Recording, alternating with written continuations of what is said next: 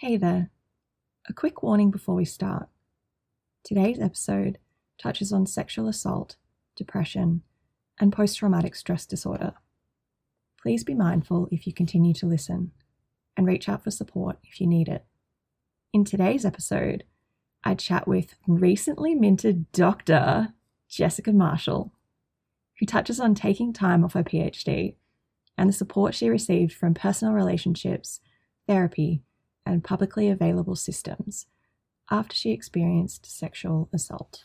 My mum was super supportive in terms of putting my mental health first before my PhD, and that was one thing that I was really quite afraid of. I guess she comes from that very stereotypical Asian culture where your work and or your studies is very highly regarded. So when I told her that I could no longer work because of a particular situation, I was very scared in doing that. But she was supportive. She said, you need to have a break and take the time off. Jess opened up previously in episode 6 about the relationship and identity losses she experienced during her PhD.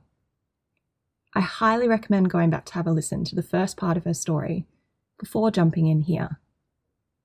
Again, today's episode was cut from a longer discussion, so please bear with me through my noob editing skills.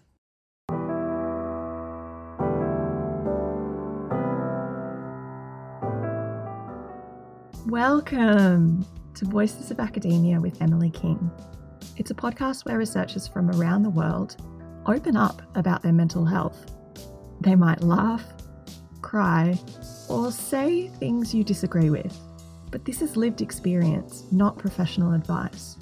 We cover some sensitive material, but it's worth it to normalise difficult conversations, reduce stigma, and help people feel less alone.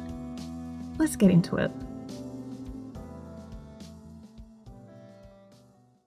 Yeah, so we tackled some difficult experiences of yours. So we touched on trying to manage severe anxiety exacerbated by some of the academic environment and also for you by a sexual assault.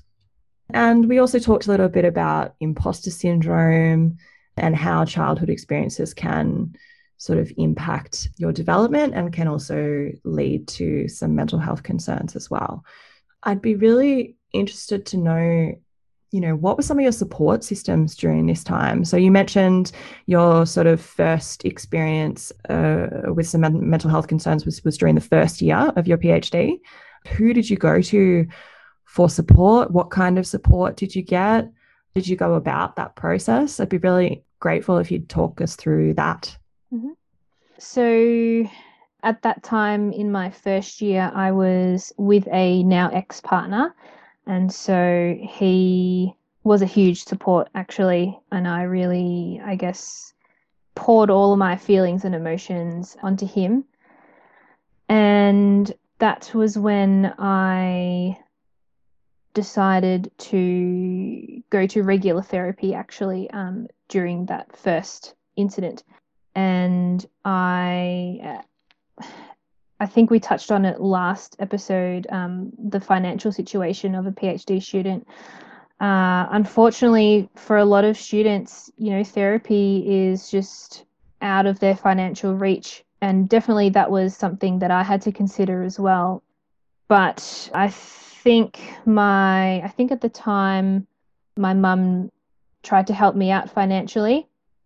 And she was a huge support for me during that time, because it explained a lot why she decided to leave my dad and all of those questions about family history and that side of my dad's family and my mum trying to leave that side of my family.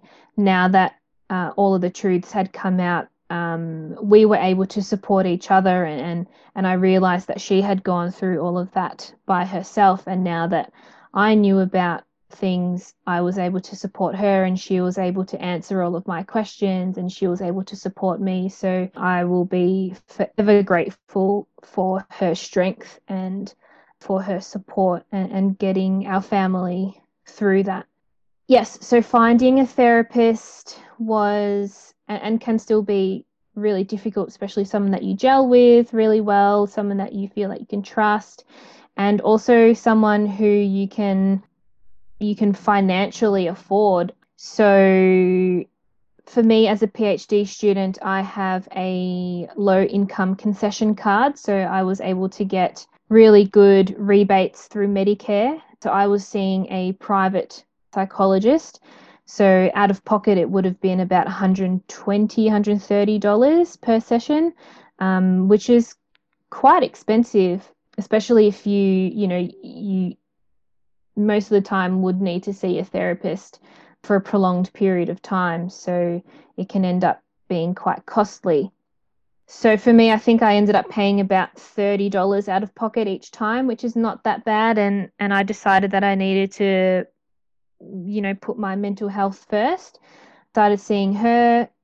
I was actually still seeing her when in my second year the assault happened. And we had just been going through, obviously, at that same time going through the breakup with that ex-partner. So she's seen me through a lot of really traumatic things, and her support in being able to write me support letters for the university so that I could get time off, so that my leave of absence would be granted really quickly. She wrote letters to my advisory committee so that they understood what was going on. And again, it comes back to my issue of not feeling like my reasonings were adequate enough. But so I said to her, actually, she asked me, would you like me to write a letter to your supervisors so that they can understand a bit more the situation? And I said, yes, please, because again, I felt guilty for taking the time off, and I wanted them to understand what I was going through so that perhaps they wouldn't feel disappointed in me. And I already felt like I was a disappointment to them. So, all of those feelings just sort of come up. Unfortunately, again, as I touched on last episode, when it comes to a sexual assault, especially with someone who you have mutual friends with, sometimes the support isn't there, because those people don't believe that he could be capable of something like that. They just don't believe it happened. They don't believe that it was bad enough. Whatever their mind goes through, you do miss that support that you feel like you need to get from some of your friends. But it was some of my closest friends that helped me realize was what it was. And being a researcher, I did a lot of research into sexual assault and what it means, and I tried to support myself and to validate my own feelings and my own anger and my own guilt and my own shame. And I found actually a really good free legal service that I found through my therapist at the time, and they were amazing support as well. They were able to advocate for me through VOCAT, which is a Victims of Crime Tribunal, I think. They were able to advocate for me to get the rest of my sessions with my therapist for free, so they were completely covered. I didn't have to pay any out-of-pocket costs. They advocated for me to also receive some money to be able to buy a new bed and to buy a new mattress, because obviously that can be quite triggering for someone that has gone through an assault, which was fantastic. And I was just, it sounds so silly, but just getting a new bed, I was just over the moon with, and that really, really helped me at the time. And it was nice because I was able to make it my own safe space, because I was no longer feeling, safe in my own bedroom. And I ended up finding a new partner, and he, again, was just the biggest support. He Oh, he's just so lovely, and yeah, has really. You're gonna get married soon. The ring's coming. But yeah, so he has really, he's stood by me through everything, through my darkest days, which I was a foul girlfriend, like during that time, and he stood by me, and it was like, honestly, like I probably wouldn't have stood by someone who was like that, just because I was pretty foul. But yeah, so then one of the things that my therapist told me to do, or just even to focus on in my really, really dark days, was she described depression to me as just a big tidal wave. And I said to her, I honestly can't see myself not feeling like this. Like, I can't see any glimmer of a light at the end of a tunnel.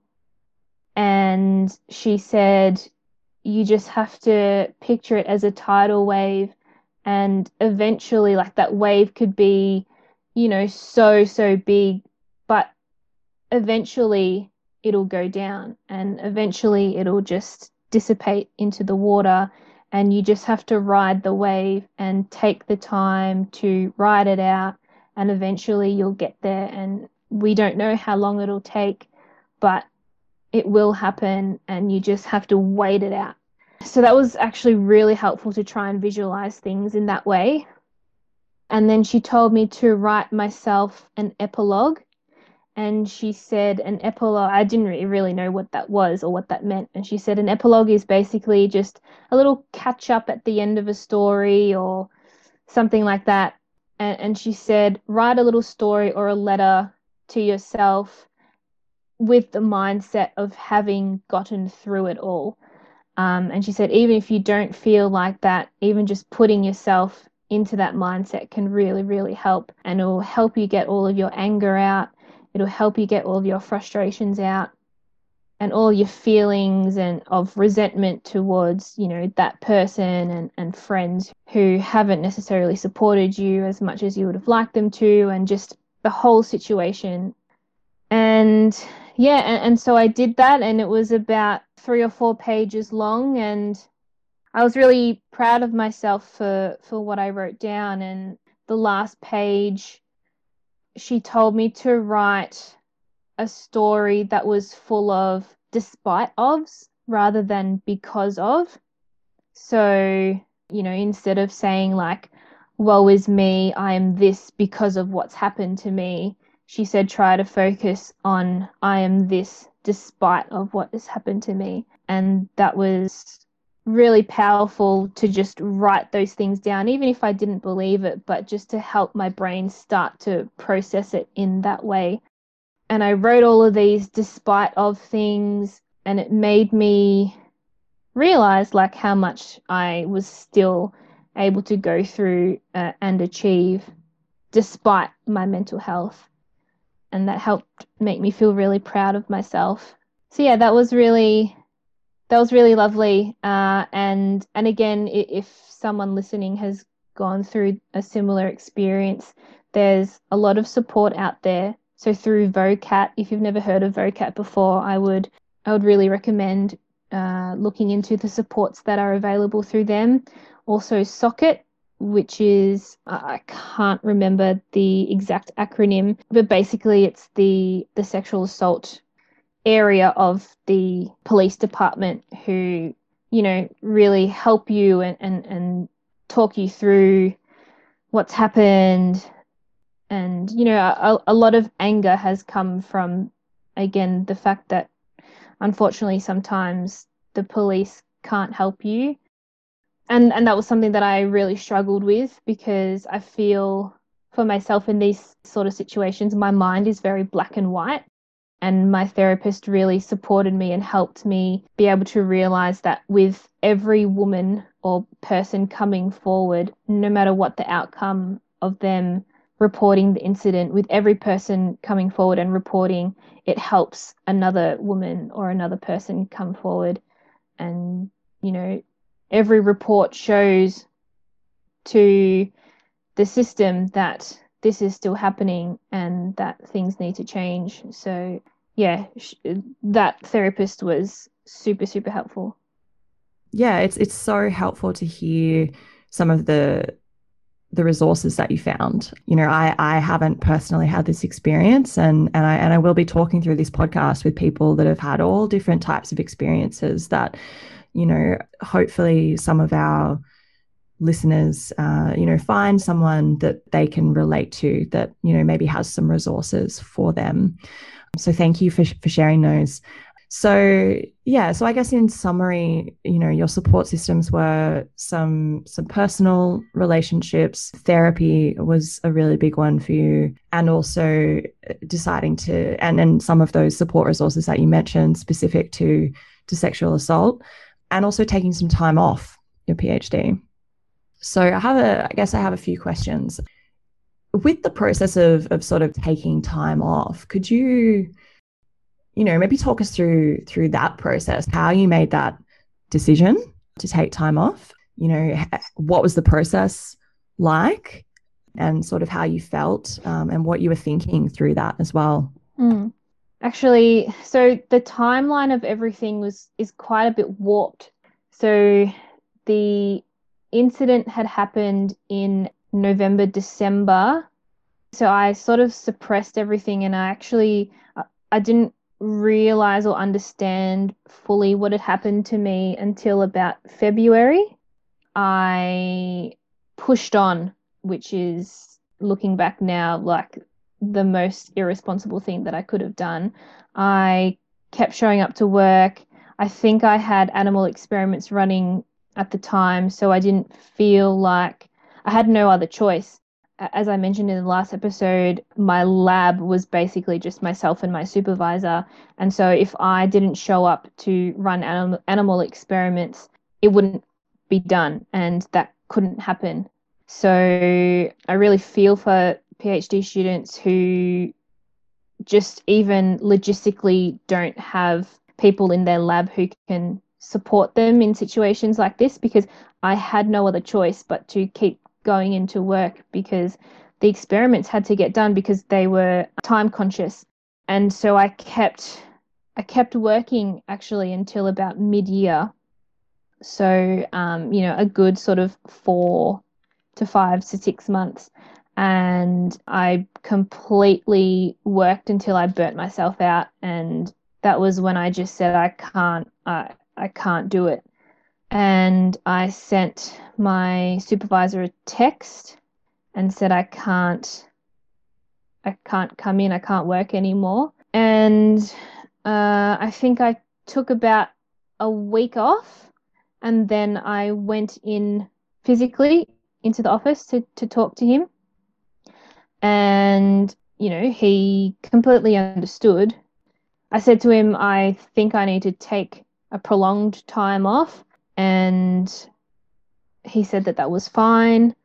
And yeah, applying for leave of absence, actually, it can be quite stressful in itself. And I was already going through so much anxiety, and I found the whole process really difficult, because you had to have all of these other things in place before you could get the time approved.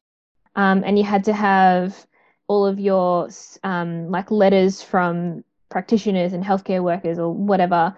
You had to have all of that ready to go. And it was just, I felt like I was fighting an uphill battle. And I just kept thinking to myself, that sort of felt a bit unfair, that I had gone through all of this trauma, and now I have to prove to the university that I'd gone through all this trauma.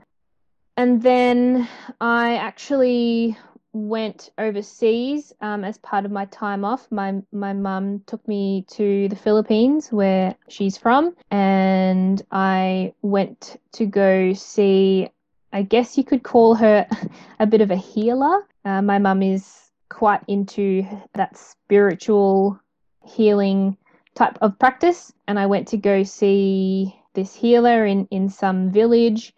And yeah, that wasn't the best experience, but she did teach me a few coping strategies. It wasn't the best experience because for some reason, I don't know if I believe in this, but she knew what had happened to me somehow without my mum telling her, I think. And she sort of like put her hands over my clothes, but in areas which is quite triggering, to try and, I guess, heal what had happened.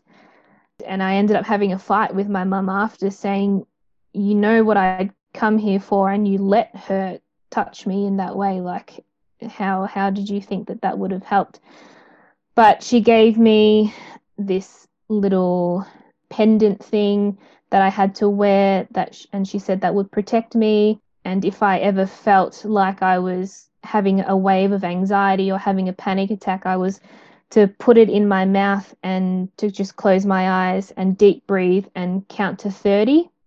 And I had a few panic attacks on that trip. And whether or not you believe in spiritual healing, the breathing exercise worked for myself. And I think that has a lot to do with grounding and meditation and mindfulness, which has actually got, you know, a lot of scientific research backing. So that side of her healing, I guess, worked for myself.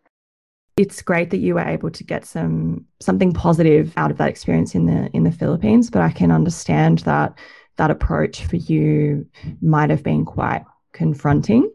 And it's interesting that you mentioned, you know, and it would have been very difficult, that caused some tension between you and your mum. So I guess this brings up one of the things that I wanted to ask. I mean, you know, having personal supports is fantastic because not everyone has that. But at the same time, you know, it can be very difficult to maintain relationships through some of these experiences. What were some things that your personal supports, I guess, did well? And what was some things that maybe, you know, you wish that they hadn't done? Yeah, so my mum was super supportive in terms of putting my mental health first before my PhD. And that was one thing that I was really quite afraid of. I guess she comes from that very stereotypical Asian culture where your work or your studies is very highly regarded. So when I told her that I could no longer work because of a particular situation, I was very scared in doing that. But she was supportive. She said, you need to have a break and take the time off.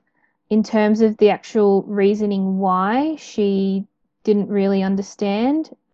I felt quite victim blamed, unfortunately, by her and by, as I mentioned before, a few other people, which was really difficult.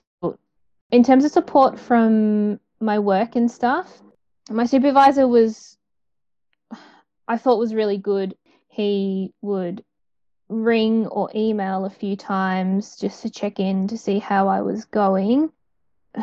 For myself, and I don't know whether, again, this is because I was just thinking with an unhealthy brain, but I was so fixated on the fact that he was ringing because he was disappointed in me and he wanted to see how much longer he was going to be disappointed for because I wasn't coming into work.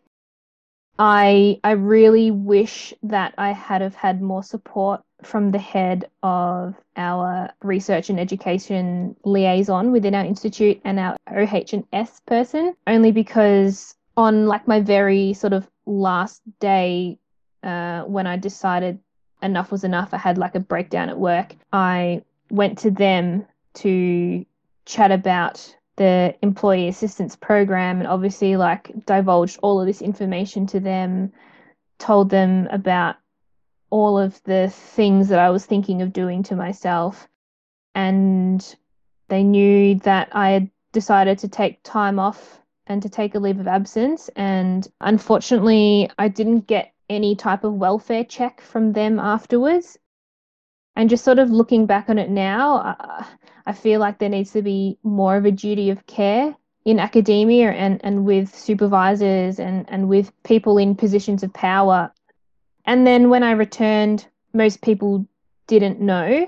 And the types of comments that people make after some time off, you know, I had the comments like, oh, it must have been so nice to like have a little break or have a little time off or whatever. Oh, you must be feeling so refreshed and so much better now. And it's just, it's so insensitive. From that point of view, I really think that there needs to be better awareness so that those type of comments don't get made, especially when you're so vulnerable, you know, on your first or second day back. Yeah, and I totally agree. In your opinion, like, what would you perhaps recommend? So firstly, I would love to be able to advocate for people in positions of powers or supervisors to do the mental health first aid course. I think just even learning about mental illness or, you know, the different types of ways that symptoms can manifest, so that they can be able to pick it up a bit easier in their employees would be so helpful. As I said, like, I tried to push through for like half a year before I cracked, and my supervisor didn't even notice. So perhaps if he had have been more aware, that could have been helpful. Yeah, so we've sort of touched a little bit on some of the beneficial and maybe also some of the detrimental ways that you were, you know, supported both personally and within academia. I guess the one that we haven't discussed as much is therapy. So you mentioned in the previous episode that you'd attended therapy earlier in your life before you entered academia, but I'd be interested to know, you know, at what point did you decide that you wanted to seek out a therapist again? And did you feel any barriers to going to therapy? So as I mentioned, I think the first barrier for me was cost, which I wish wasn't a barrier. And I really wish, you know, in Australia, we're in a first world country, I really wish that that wasn't a barrier for a lot of people. And sometimes it doesn't have to be with the Medicare rebates, but because I was seeing a private psychologist who I already trusted really well and who had a PhD, you know, with that comes the extra out-of-pocket costs. So that was my first barrier. I always had feelings, again, coming back to not being unwell enough to go see a therapist. So I remember before each session, I would think in my head, okay, like, what's all of the really bad shit that's happened this week that I can talk about? Like, do I have enough bad stuff to talk about this week? And I think that that is quite unhealthy and quite judgmental of whatever scenario or situation you're currently in. Now that, you know, I've learnt much more about mental health, I don't think you need a particular reason to go see a therapist at all. As an analogy, you don't go to the dentist once all your teeth have fallen out. You go to the dentist, you know, regularly for checkups as a preventative measure. And I think that should be the same mindset as to why you would go to a therapist, to gain the tools to be able to get yourself through situations, perhaps before you get to that situation. They suggested good books to read or good podcasts to listen to. I just want to give a plug to my favourite person, Osher Günsberg. His book called Back After the Break really helped me through some of my really dark and lost times. And his book really helped me feel seen and understood. Another thing that perhaps listeners haven't heard about, but that I also tried earlier this year, was a particular type of therapy called EMDR. And I just wanted to bring it up as well in case there is someone out there that has PTSD and hasn't heard of EMDR therapy. So EMDR is basically eye movement desensitization and reprocessing. It's apparently quite new to the psychotherapy field. And so it can't be done over telehealth or over Zoom. So you do have to be in person now, unfortunately, with the new lockdown rules and stuff. But if the therapist, you're sitting quite closely in front of her and you follow her finger moving left to right with your eyes, like really, really rapidly. So your head stays straight, but your eyes move left and right quite rapidly. And she does that for, I don't know, maybe like 20 seconds. And then she asks you like perhaps a particularly soft triggering type question. How are you feeling? What memories are being brought up? And then you answer, and then you do that a number of times, so a few different stages. And then eventually it's supposed to file that triggering memory or that traumatic event into an area of your brain that's more fuzzy. And so doing this type of processing, yeah, it's supposed to make that memory less clear so that if it was to pop up in your brain, it would be not as triggering. Being scientists, sometimes you're a bit skeptical of things that sound a bit woo-woo. So I was a bit skeptical, but I actually did feel that a particular memory that I had with this EMDR therapy over time, that memory just got a little more grey, a little more fuzzy. And yeah, for me, that it actually helped a lot. Yeah, and I hadn't actually heard of that type of therapy before. So it's really interesting to learn, you know, there are so many different types of therapy and other support systems as well. And it's a very personal experience too. Mm. So I guess it's worth saying that what works for one person may not necessarily work for another, which is part of the reason why this can be a reasonable amount of work, because it's, you know, a bit of trial and error of what's going to work for you.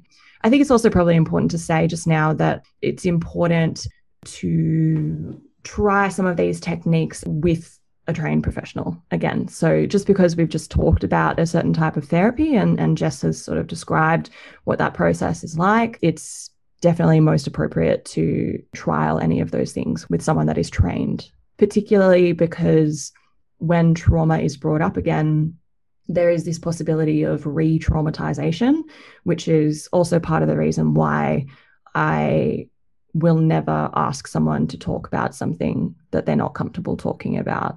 And I sort of like to make sure that my guests have also, you know, received the support that they've needed to get to a relative position of wellness. So I guess that's just a little bit of a disclaimer there, you know, to make sure that we're not encouraging anyone to sort of do this on their own.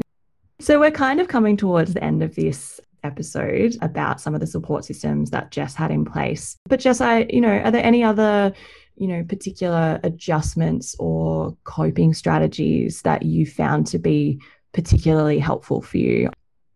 Yes. So my therapist would always tell me to do something that whenever I felt feelings of like extreme depression or anxiety, to do some type of self-care and to do it really, really mindfully.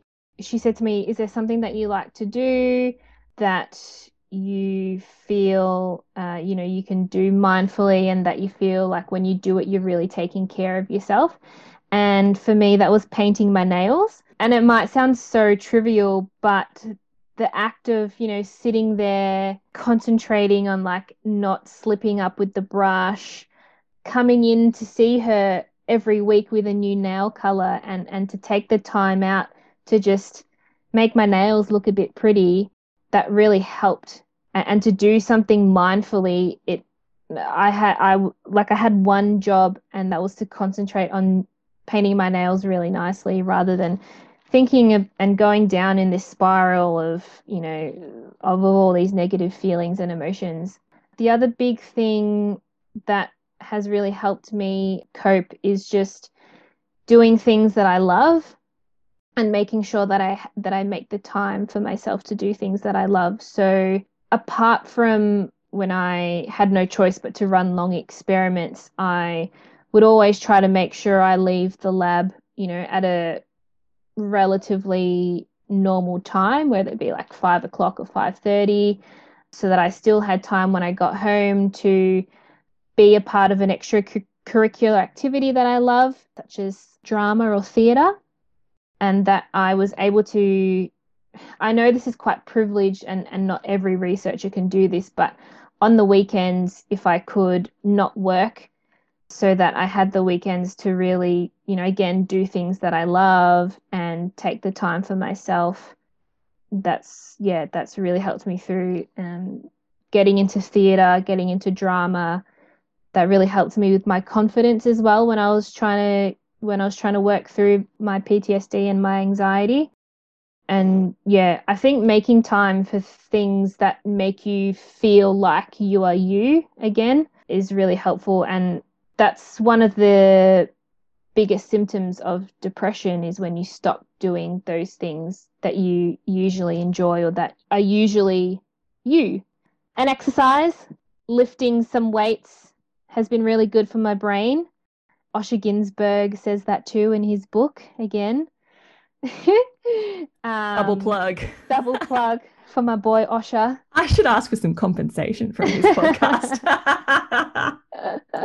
But yeah, again, like when I was going through my darkest times, having a reason to get out of bed was just to get to the gym and to lift some weights, to have a non-career goal or something that I was trying to achieve that wasn't anything to do with my career. So, you know, progressing with how much I could lift or how much I could squat.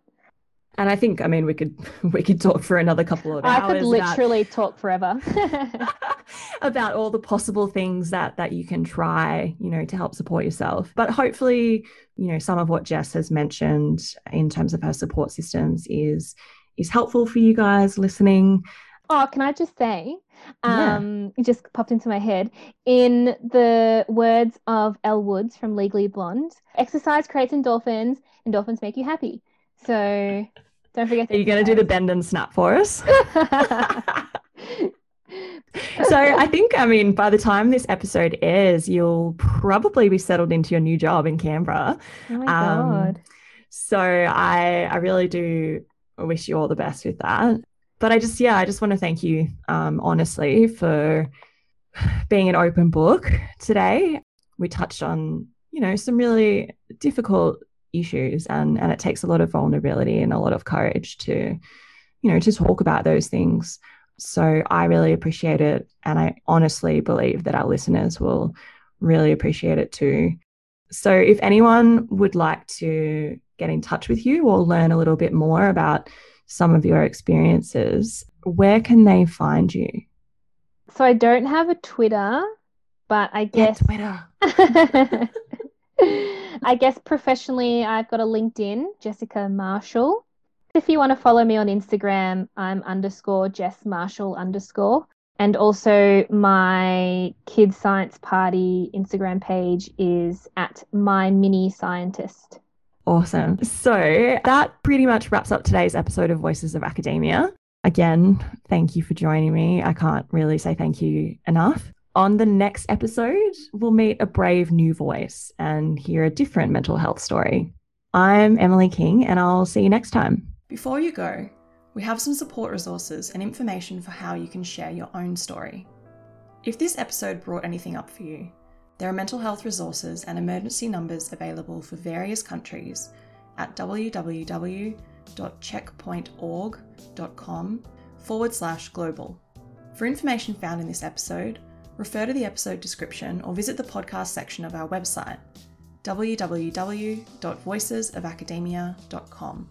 There, you can also access the full transcript of this episode, made available by our lovely Voices of Academia team member, Daniel Ranson. This podcast was written, hosted, and produced by me, Emily, with support from some very special people in my life. You can find me on Twitter at eking_sci for science, but I'm part of the larger Voices of Academia team. We have a website, a Twitter account, @academicvoices, and also share stories in blog form, with the option of them being anonymous. If you like this podcast and want to hear more stories, please leave a review, subscribe, tell me what you think on Twitter, and tell your friends. The podcast is available on Spotify, Apple Podcasts, and most other major listening platforms. You can also follow the Voices of Academia blog and receive notifications of new posts by email. Just head to our website, www.voicesofacademia.com, to sign up. If you have a mental health or wellness story to share, we absolutely want to hear from you, whether you're a team leader, research assistant, postdoc, student, ex-academic, or any other type of researcher.